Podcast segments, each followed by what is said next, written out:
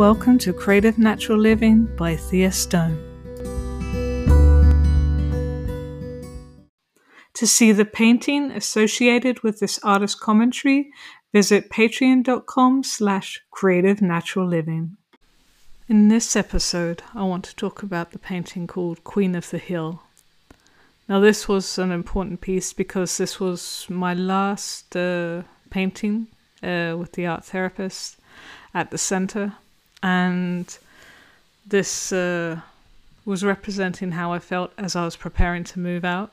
This was about two to three weeks before I was about to, to move. And uh, we started off with a visualization, and it was interesting because it was very similar uh, technique to the very first painting I did in a session, so it felt like things were coming full circle. Uh, the visualization differed slightly.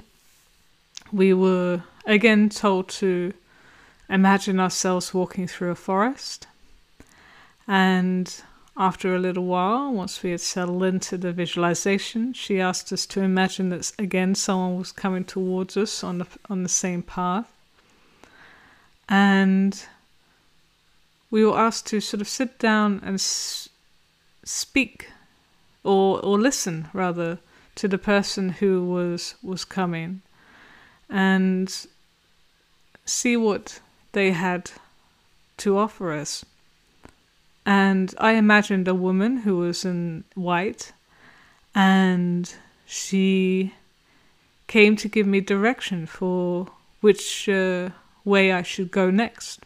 And there were three ways I could go. I could go back, I could continue going forward on the path, or there was another path going off to the side that wound its way up the hill. And that was the, the more difficult path, but it's the one that she invited me to go down. So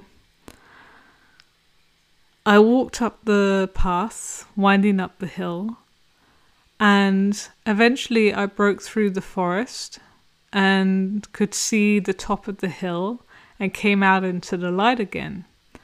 And I saw this big ball of light, and it wasn't the sun, it was a ball of energy above the the hill. And it was this this was the last image I saw before the visualization came to an end. And so uh, we were invited to paint anything that we saw along the way or anything that came up for us along the way. And I decided to go with this ending image. And so one of the things that the facilitator said if we wanted to cut out something and paste it on, like we had done in the previous painting called Archipelago, in my case anyway. And I felt drawn to do that. So what I decided to do was um, do the ball of energy as a separate piece that I then pasted onto the main painting. So I did an outline of where I wanted the hill to be, and then I I created this uh, ball of light on another piece which I cut out and pasted on. And it it already started having rays coming out of it, but I ended up doing multiple layers on top of that in the end. Um, but once I had the where the ball of light was and where the hill was going to be, then I I fill, filled in the hill, um, and then I started putting in uh, the various trees, and I, I wanted to get a sense of pine trees, and because they are evergreen, and then once I had the, the the trees in, I filled in the little gaps where the hill were, and and then added little dots of color of blues and reds to give a sense of flowers. And then when it came to the sky and, and the ball of light, I, I ended up extending the rays outwards um, and then put other colors on, you know, uh, slightly different shades of yellow and, and white um, coming out. And then because it faded a little, I added some stronger yellow on just to get the sense of a few of the rays on top of it.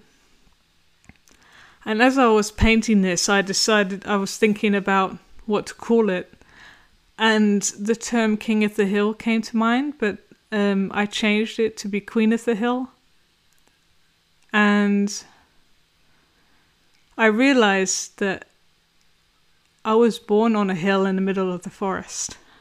And this was like a returning home, home and a renewal process as I was about to start my life anew again in the real world, which felt very poignant and uh, a particularly powerful piece to end this series of art therapy sessions on.